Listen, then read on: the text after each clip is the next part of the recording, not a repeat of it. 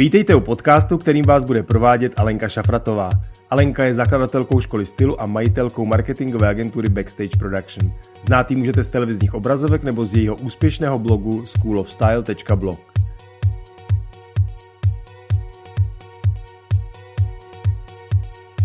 Krásný den, moji milí. Jsem Alenka a budu vás provádět podcasty, ve kterých vám prozradím všechno o stylingu, kráse, životním stylu, soukromém podnikání, ale i svém osobním životě. Předávám své zkušenosti a odpovím na všechny vaše otázky. Také vám představím spoustu úžasných lidí z oboru, kteří mají za sebou obrovskou cestu a stojí za to slyšet jejich názory a tipy. Udělám všechno proto, abych vás inspirovala k tomu žít váš nejlepší život. Abyste nezmeškali ani jednu epizodu, nezapomeňte kliknout na tlačítko odebírat. Najdete mě také na Instagramu schoolofstyle.blog. Tak jdeme na to!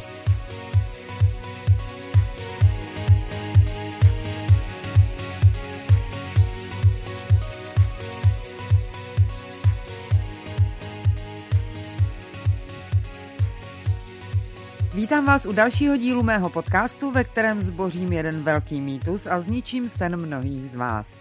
Oboje dělám nerada, ale už je na čase, aby to někdo řekl nahlas. Dnes vám totiž prozradím, jaké to je pracovat v módním časopise. Abych to vzala po pořadě. Za svůj život jsem pracovala v tolika časákách, že už si většinu ani nepamatuju a to nemluvím ani o tom, že většina už z nich vůbec neexistuje. Ale stejně budete chtít slyšet nejvíc o tom, jaké je to pracovat v L, že jo? Celý to začalo někde úplně jinde a úplně jinak, protože pracovat v časáku vůbec nebyl můj sen.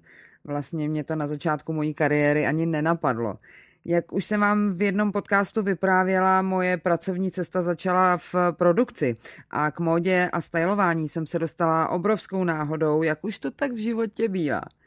Ve svých 20 něco jsem začala pracovat jako produkční při natáčení reklam a tam jsem poprvé na vlastní oči viděla, co znamená práce stylistky a kostýmní výtvarnice. Tak dlouho jsem očumovala, co ty osoby dělají, jak se chovají, co nosí na sobě, jakým stylem se pohybují. Prostě jsem je hltala a nasávala tu jejich auru jako houba. Pořád jsem o tomhle svém okouzlení mluvila, až se nade mnou moje tehdejší šéfová slitovala a, dala mi při natáčení další reklamy na starosti kostýmy. Tu práci jsem vykonala sice s nejlepším vědomím a svědomím, ale úplně blbě. Pamatuju si to, jako kdyby to bylo včera. Natáčeli jsme reklamu na nosní kapky. Hrál v ní Václav Vidra a jedna modelka, která je teď mimochodem velmi úspěšnou vizážistkou. A pan Vidra si vymínil vlastní oblečení, takže moje práce byla sehnat oblečení pro jednu jedinou modelku. Celkem, co to zdá jako jednoduchá záležitost. Zadání od klienta bylo kancelářský kostýmek se sukní v šedé barvě. Já vám slítala půlku Prahy a donesla na první kostýmovou zkoušku 120 kostýmků. Ve všech možných tvarech, střizích, odstínech šedý. A připadala jsem si jako ta nejzodpovědnější pracovnice na place, protože jestli v tu dobu si chtěla nějaká manažerka nebo sekretářka koupit šedivý kostýmek do práce, tak neměla šanci, protože jsem je všechny měla u sebe doma. Klient se pořád mračil a něco brblal a s režisérem začali vymýšlet ptákoviny.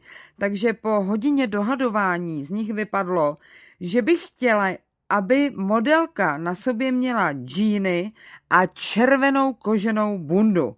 Já jsem myslela, že pomdlim. Jak ze šedivého kostýmku vznikly džíny a rudý křivák, to mi je doteď záhadou. Zkrátka, když si umělci začnou vymýšlet, nebere to konce. Nakonec to samozřejmě nějak dopadlo, džíny byly, i toho rudýho křiváka jsem sehnala, ale cítila jsem se při celém natáčení jako úplný pitomec. Protože už tenkrát mi bylo jasné, že když jste stylistka, tak musíte mít připravené outfity nejen podle klientova přesného zadání, ale být připravena doslova na všechno. To znamená mít sebou tisíce dalších variant, které by se podle vás mohly hodit, až si klient začne vymýšlet. A on si vždycky začne vymýšlet protože čím do toho projektu dává víc peněz, tím víc si vymýšlí. Tahle přímá úměra platila vždycky a nikdy platit nepřestane. Až na malé výjimky, kdy je ten klient tak bezvýznamný a rozpočet od něj téměř nulový, ale vymýšlí si, jako by natáčel pokračování hvězdných válek. Ale to už je jiná kapitola. Podivu ani po téhle zkušenosti na mě moje šéfová nezanevřela a dávala mi další a další práci. Asi tušila, že ve mně něco je. A já jsem se postupně s každým dalším natáčením nebo focením zlepšovala. A byla jsem líp připravená, učila jsem se hierarchii lidí na place a dál do sebe nasávala všechny zkušenosti, kterými jsem prošla. Do toho jsem se ještě nějakým zázrakem stihla přihlásit na publicistiku, kterou jsem chvíli studovala, protože psaní mě bavilo už od té doby, kdy jsem se naučila poprvé napsat abecedu. Nejdřív jsem psala deníky, pak povídky do školního časopisu a pak jsem svoje práce začala rozesílat do všech redakcí, které tady tenkrát byly. Ne, že by jich bylo tolik, ale, ale nějaký byly. A dokonce jsem napsala čtyři scénáře k filmu. Sice se nikdy nezrealizovali a já už se teď stydím je přečíst, abych zjistila, jestli je to škoda nebo ne ale pořád jsem přemýšlela, jak spojit lásku k psaní a k módě a logicky z toho vyplynula práce jako módní redaktorka v časopisu. Takhle to zní jako triviální zjištění, který můžete bez problémů druhý den zrealizovat, ale samozřejmě to má k pravdě hodně daleko. Ještě mi nebylo ani 25 a začala jsem pracovat jako módní a kosmetická redaktorka v časopisu Žena a život – to bylo v době, kdy žena začínala na českém trhu a, a ať se snažím, jak se snažím, za boha si nemůžu vzpomenout, jak jsem se k tomu dostala. Ale myslím si, že to bylo buď na obyčejný inzerát, který jsem někde viděla, nebo mě možná někdo doporučil. Už fakt nevím, to bych vám lhala. Takže jsem eh, přestala dělat styling na natáčení reklama, vrhla se do časáku a do studia. Od eh, půl osmí od rána do šesti do večera jsem seděla ve škole a když spolužáci po přednáškách šli na pivo, já hnala do redakce, kde jsem seděla do půlnoci a připravovala články a hledala fotky, produkovala focení modních editoriálů a tak dále a tak dále. A tohle tempo jsem vydržela skoro dva roky.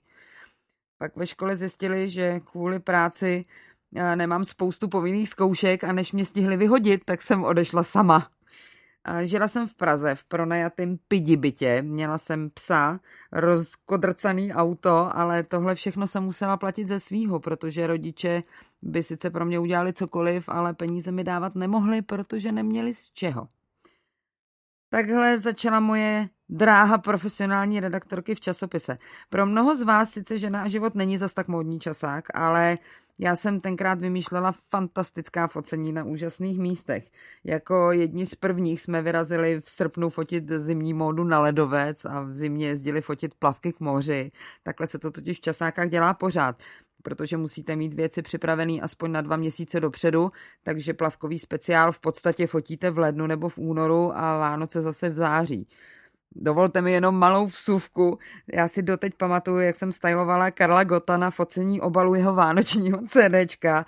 Byl srpen, venku 40 stupňů a já volala mamince, jestli by nemohla jít u nás eh, na vsi někam do lesa a uříznout mi tam malou jedličku, natrhat melí a ze sklepa vyndat vánoční ozdoby. Práce v ženě byla skvělá hlavně proto, že v době mého nástupu do redakce se poprvé začaly realizovat původní věci. Tím myslím, že už jsme nepřebírali fotky z Německa nebo z Polska, ale hlavně módu a kosmetiku jsme si fotili vlastní. A měla jsem v tu dobu německou supervizorku, o které jsem si s arogancí mládí pochopitelně myslela, že je úplně stará a úplně blbá. Až pozdě mi došlo, že díky ní se moje láska k časákům ještě o mnoho prohloubila, protože to ona mě naučila, jak se správně připravit na focení, jak se dělají moodboardy, jak hledat inspiraci. Jak víte, žena život je 14 deník, takže jsem měla práce jako na kostele. Ale většinou dva dny po závěrce byl relativní klid, eh, kdy já místo odpočinku pořád stylovala reklamní focení nebo natáčení.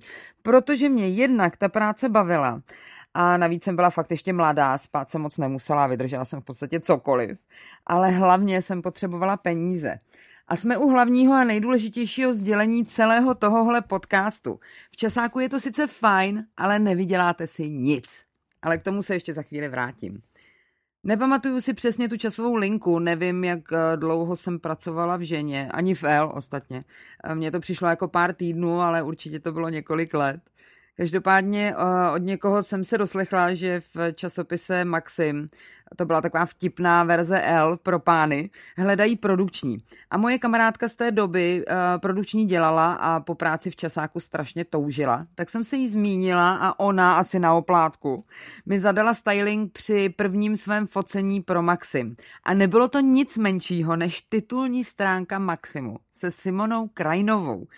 A tenkrát jsem jí rvala do latexového oblečku zdravotní sestřičky, který jsem si půjčila v sex shopu. A neumíte si představit, jak jsem se styděla, když jsem si to tam půjčovala. A vycpávala jsem jí dekort natrhanou vatou, ano, i přitom jsem se styděla teď asi kroutíte očima, ale uvědomte si, že je to 20 let zpátky a tenkrát to bylo neuvěřitelně odvážný a provokativní. Ten cover sklidil takový úspěch, že mi za pár dnů na to zavolala přímo šéf-redaktorka L a pozvala mě do redakce na schůzku. Já jsem si myslela, že chce, abych stylovala nějaký focení pro ně, ale to, co mi řekla, mi absolutně vyrazilo dech.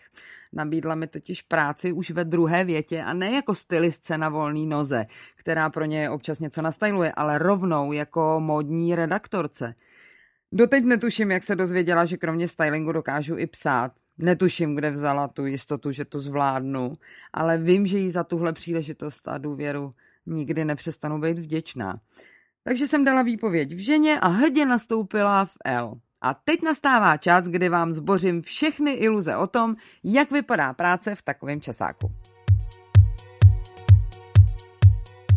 Rovnou vám řeknu, že jestli jste viděli film Ďábel nosí Prádu, tak v českých časopisech je to úplně jiné. Teda ne úplně jiné, ale nejvíc jiné, jak si jenom dokážete představit. Nejsou tady místnosti plné bot a oblečení, které vám s radostí posílají módní značky a návrháři a vy si můžete vybírat ze všech kolekcí, co jich na světě je. Nejsou tady ty rozpočty na focení, které by vůbec stály za zmínku a rozhodně tu nejsou takové platy.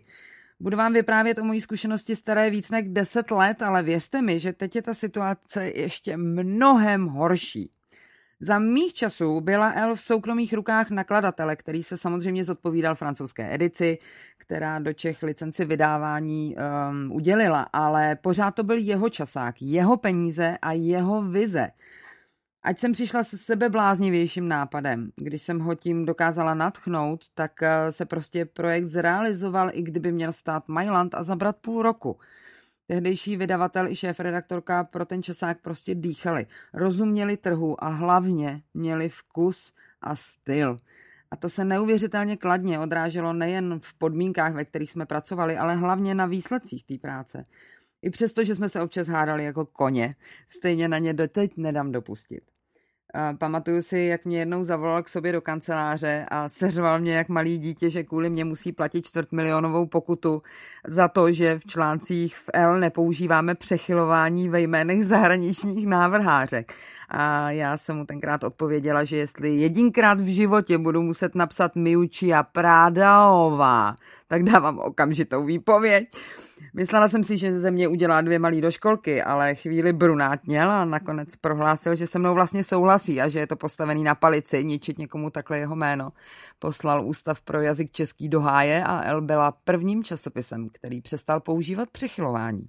Pro vás to po těch letech může vypadat jako úplná pitomost, ale u mě tím tenkrát strašně stoupnul v ceně, protože to přesně korespondovalo s jeho náturou. Když za něčím stál a věřil tomu, bojoval za to do posledního dechu.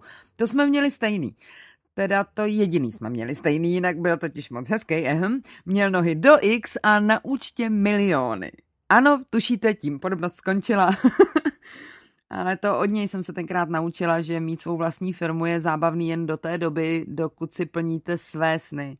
Když je vaším snem klidná práce v pár lidech, nesnažte se expandovat a růst, až vás bude konglomerát. Jednou mi totiž řekl, že El absolutně miloval v začátcích, kdy jich tam bylo 20 na úplně všechno, kdy se všichni znali, fungovali jako rodina. A v době, kdy jsem tam já nastoupila, už eh, pod ním existovaly tři časopisy a měl víc než 100 zaměstnanců a tehdy mi řekl, že teď už ty lidi, které potkává na chodbě, vůbec nezná a jak moc mu to vadí. No, použil tenkrát poněkud peprnější výraz, ale to sem nepatří, myslím, že víte, co tím chtěl říct.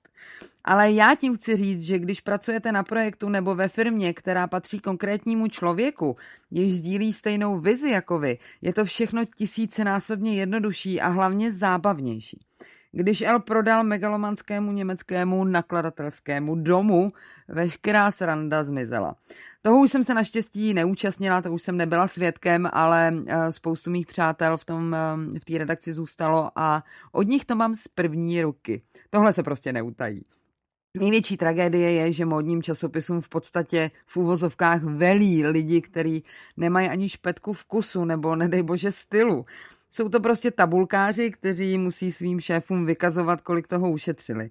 Takže jestli chcete pracovat v módním časopise, připravte se na to, že váš nástupní plat bude 18 tisíc hrubého, což je přesně o polovinu míň, než když nastoupíte třeba po ekonomce do nějaké velké korporátní firmy.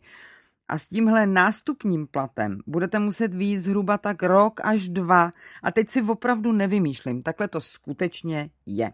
Samozřejmě, když máte bohaté přátelé, kteří vám koupí licenci na časopis a dosadí vás jako šéf redaktora, máte to o něco jednodušší. Minimálně na pár vydání, než i kamarádi zjistí, že je to vážně drahý špás a utnou vám licenci i tipec. Jednou se vrátím zpátky do v úvozovkách své L. Eh, v době, kdy jsem nastoupila do modní redakce, která čítala jednoho člověka, mě, a pak pár stylistů na volné noze, kteří pro L pracovali. Můj supervizor byl fotograf Robert Vano. Už jsem vám to říkala několikrát, ale doteď se mu pokaždé, když ho potkám, omlouvám za to, jak moc stupidní jsem byla, že jsem ho dostatečně neposlouchala. Eh, mládí má totiž jednu velkou nevýhodu a té se říká arogance. Byla jsem totiž přesvědčená, že všechno vím nejlíp, že moje nápady jsou nejoriginálnější a že Robert, tehdy mu bylo přes 50 let, je prostě starý páprda, který ví o módě prdlačku. Že jsem se nenakopala do hlavy. Robert v té době akorát přiletěl zpátky z New Yorku, kde žil a pracoval přes 30 let. Znal všechny lidi zvučných men, o kterých já jsem jen četla. A nejen, že je znal, ale on s nimi skutečně pracoval. Kdybych tenkrát držela klapačku a v pokoře ho poslouchala, mohla jsem se od něj naučit všechno na světě. Když začal přednášet na kurzech stylingu u mě ve škole stylu, jednou mi vyprávěl o tom, jak pracoval s Diane a jak mu Diane řekla tohle a jak mu Diane řekla tamto. A já se ho po chvíli zeptala, o jaké Diane to mluvíš? A on odpověděl, no přece o tvé největší oblíbenkyni Diane Vreeland. A já jsem málem spadla ze židle. Já o Diane, Diane Vreeland opravdu pořád mluvím. Viděla jsem všechny dokumenty o ní, četla jsem všechny její knížky, studovala její práce. Já prostě tu ženu zbožňuju doteď, i když už je dávno mrtvá. Myslela jsem, že je to nadpozemská bytost, taková modla, že je tak geniální, že snad ani nemohla být reálná. A Robert mi jen tak mírnix týrnix vypráví, jak s ní probíral to, že lidi mají chodit na focení včas. Tím vám chci říct dvě věci. Za prvé, pracujte s lidmi, kteří jsou chytřejší než vy a učte se od nich, co vám jen síly budou stačit. A za druhé, L v těch eh, letech bylo odvážné, novátorské, zkrátka kouzelné místo k práci. Za dobu mého módního redaktorování se na pozici šéf-redaktorky vystřídaly už eh, tři ženy a šlo to s tím časákem od desíti k pěti. Ta, která mě najímala, byla výjimečná, rozuměla módě i kosmetice a její následovnice rozuměly jen dekoru nebo vaření. Až mi došla trpělivost a požádala jsem tehdejší šéf-redaktorku, jestli by se mnou mohla jít na schůzku s vydavatelem. Doteď nechápu, kde se ve mně vzala ta drzost, ale prostě jsem musela něco říct. Já už to tak prostě mám. Prohlásila jsem, že zde přítomná šéf-redaktorka ví o módě pěkné prd a nutí mě psát o botách značky Kemper, protože jsou nejstylovější na světě, s čímž nejen nesouhlasím, ale zvedá se mi z nich žaludek. Jestli ty jejich boty znáte, tak mě určitě chápete. Když jsem dokončila svou připravenou řeč, vydavatel prohlásil, že vždycky bude stát za šéf-redaktorkou a že mám padáka. Chvíli jsme na sebe hulákali, on mi stylově hrozil, že mi nechá přejet psy, já na něj řvala, že za půl roku mi zavolá a bude mě prosit, abych se vrátila. On se mi vysmál. to bylo šílený, teď už na to vzpomínám s úsměvem, ale tenkrát jsem opravdu hodně plakala. A moje poslední věta byla, že um, se vsadím, že mi za půl roku zavolá a že já se nechám přemluvit a vrátím se, ale za dvakrát vyšší plat. On se mi vysmál do očí a tak skončila moje kariéra v L. Aspoň jsem si to v té době myslela.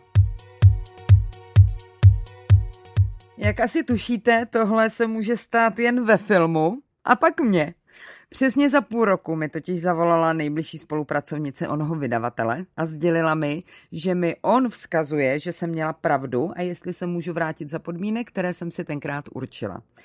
Už se už jsem se vlastně o tom s ním nikdy potom nebavila. Sice mi nezavolal osobně, ale i tohle gesto bylo uznání jeho v uvozovkách porážky a já se ho za to moc vážila. Nastoupila jsem zpátky jako ředitelka módy. Měla jsem na starosti všechny módní stránky v L, což bylo přibližně 180 stran na každý číslo.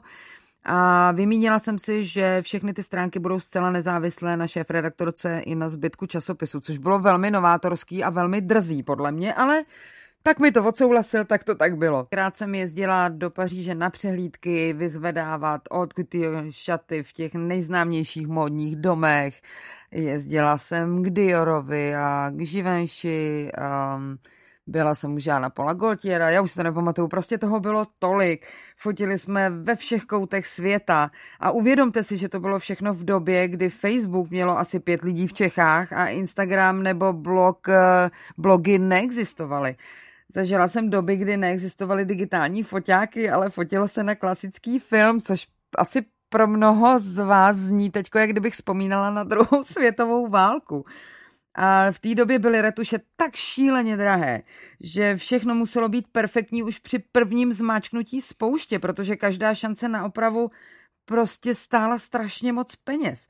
Tohle všechno mě vycepovalo tak, že nástup eh, online světa mě vůbec nepřekvapil a, a nepřistihnul mě v netbalkách.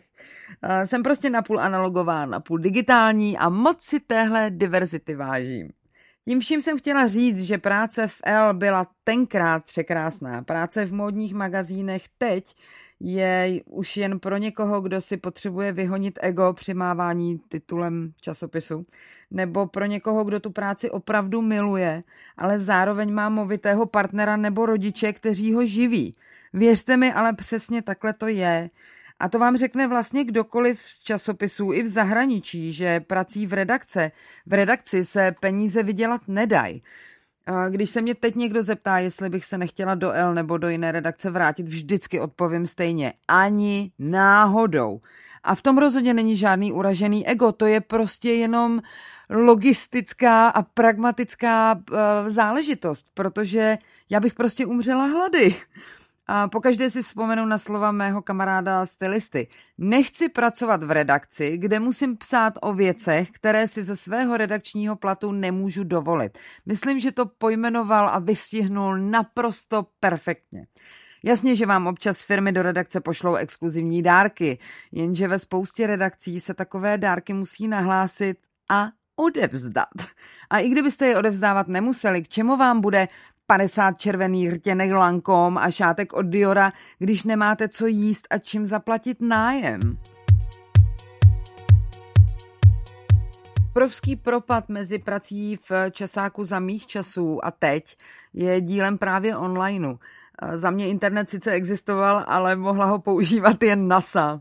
Teď si dělám srandu, ale samozřejmě online um, svět rozhodně nebyl um, rozvinutý do takové míry. Teď už máte všechny informace i fotky dostupné okamžitě a hlavně zadarmo.